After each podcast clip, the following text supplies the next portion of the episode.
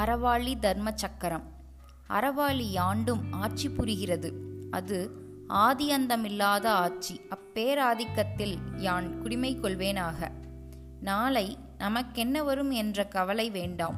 இன்று நாம் செய்ய வேண்டியதை செவ்வனே செய்ய வேண்டும்.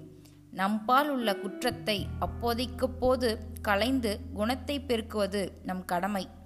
நலத்தினின்று நீ தீதோ தீதின்று நலமோ ஒரு நாளும் நிகழ்வதில்லை. தர்ம சக்கரத்தின் இயக்கம் அத்தகையது. கவி அறவாளி அந்தணன் தாள் சேர்ந்தார்க்கு அல்லால் பிறவாளி நீந்தல் அரிது. திருக்குறள்.